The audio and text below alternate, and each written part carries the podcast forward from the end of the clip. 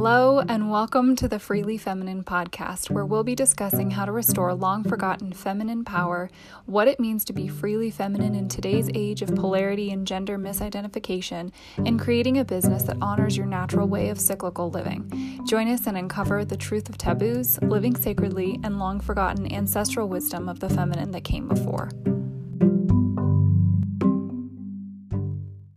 Okay, so let's talk a little bit about the mother archetype. This is one of those archetypes that is super misunderstood, um, and we usually only see one dimension, and that would be like actually being a mom.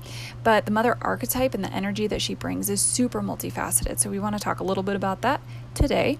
Um, so, the mother is one of these four primary archetypes that women go through on a larger scale in our lives. So, we have the maiden phase, which is the first phase that we experience in our lives, and then we transition into mother, and then into wild woman, and then into crone. And you'll see these phases mimic um, the same pattern in smaller ways too. So, through the month, we'll have a maiden phase, and then a mother phase, a wild woman phase, and then our crone phase. Crone would be like your menstrual phase. So, the mother springs into life during ovulation. This is after the maiden phase of your cycle and at the full moon. The mother energy also might show up around the waning moon in the fall because she's preparing us for the winter to come. So you'll see this around your period too. You'll have this mother energy that is preparing you for the winter because you know that you're going to need more rest. And so you have this super, super focused and nurturing energy that creates a plan so that you have more ability to rest during your menstruation. The mother archetype is glowing. She is sensual, abundant, and bursting with fertility. She's creative, generous, and compassionate. In many mythologies, we'll see that this, this archetype is one with the earth goddess herself. And embodying the mother archetype may also mean embracing motherhood through nurturing children, which is how we've t- typically seen it.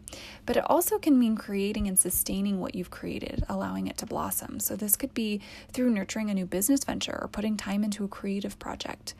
The mother is deeply connected to the cycles of nature, so she is grounded and calm, and again, she's got this preparedness. She's peacefully prepared for anything that may come her way. The mother is inherently connected to sexuality because it is in the mother that the line is drawn between male and female. Only the woman can bridge the gap between earth and ether to bring a soul to this human plane.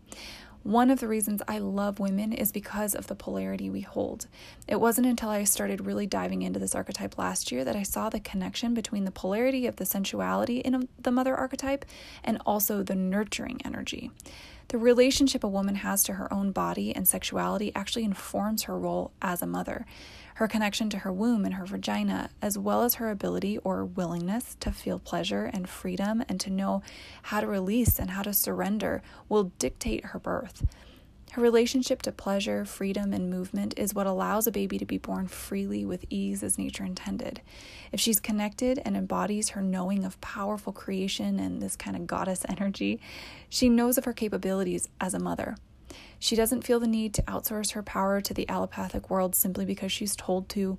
She knows that her what her baby needs and she also knows what she needs because of the wisdom that's etched into her very DNA. We are so turned off from our sexuality and we're told that it's evil, but without this pleasureful and nourishing energy, the mother's role is isolated to be one of the only ones of servitude and martyrdom. So, no wonder the theme around today's modern mother is one of exhaustion and isolation and just this diet of coffee and wine.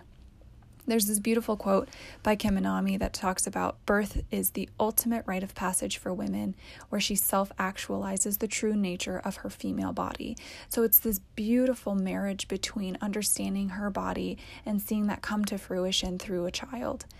So, okay, but Beth, I'm not a mom, so how does this archetype apply to me? Well, Embodying the mother archetype may mean embracing motherhood through nurturing children, but like I mentioned before, it can also mean creating and sustaining what you've created, allowing it to become something beautiful.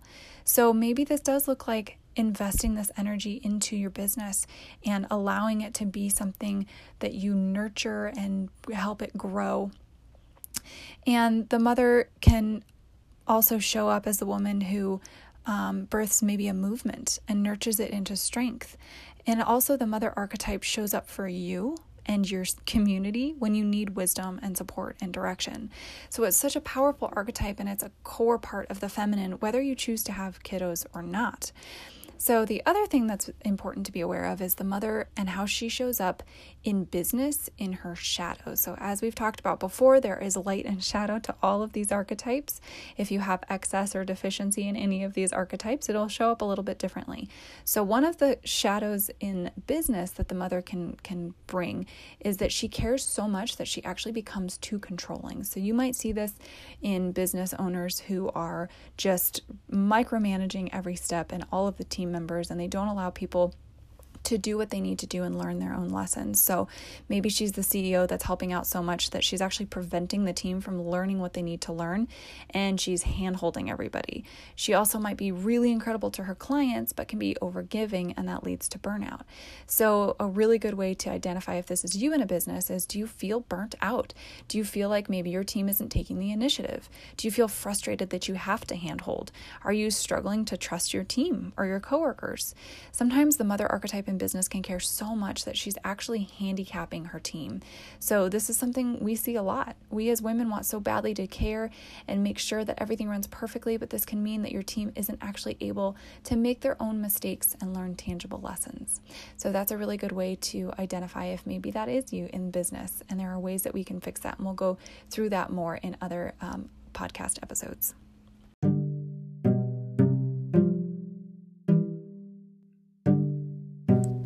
Have you ever heard the saying, men are like waffles and women are like spaghetti?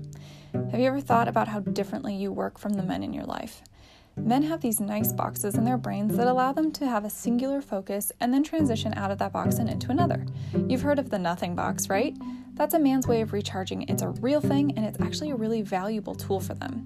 They, men, the masculine, etc., not a rule for every single guy on the planet, but generally this applies, thrive when given a single focus at a time. This is why the traditional 9 to 5 was created by men. It's a structure that supports the masculine, and that's great.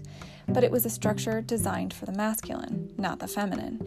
Women are specially designed to layer our focus. We can be on a call while also listening for the baby and making dinner all at the same time. We are masters at multitasking and transitioning between roles, and we do this all day long. This is why we feel so stuck and disempowered in a traditional 9 to 5, and why so many women are choosing the entrepreneurial path. This boxy system causes our naturally multidimensional focus to split and leaves us to choose between one focus or another. Are you in mom mode right now because you have the baby on your hip, or are you in the boss mode? We're kind of forcing spaghetti into a box shaped hole. It's causing a whole lot of women to feel like they have to choose one part of themselves while abandoning another. The purpose of the integrative feminine approach is to create a business structure that supports your beautiful spaghetti brain and not force it into a waffle box. We don't work the same, and neither operating system is wrong, but it's time we create businesses for women.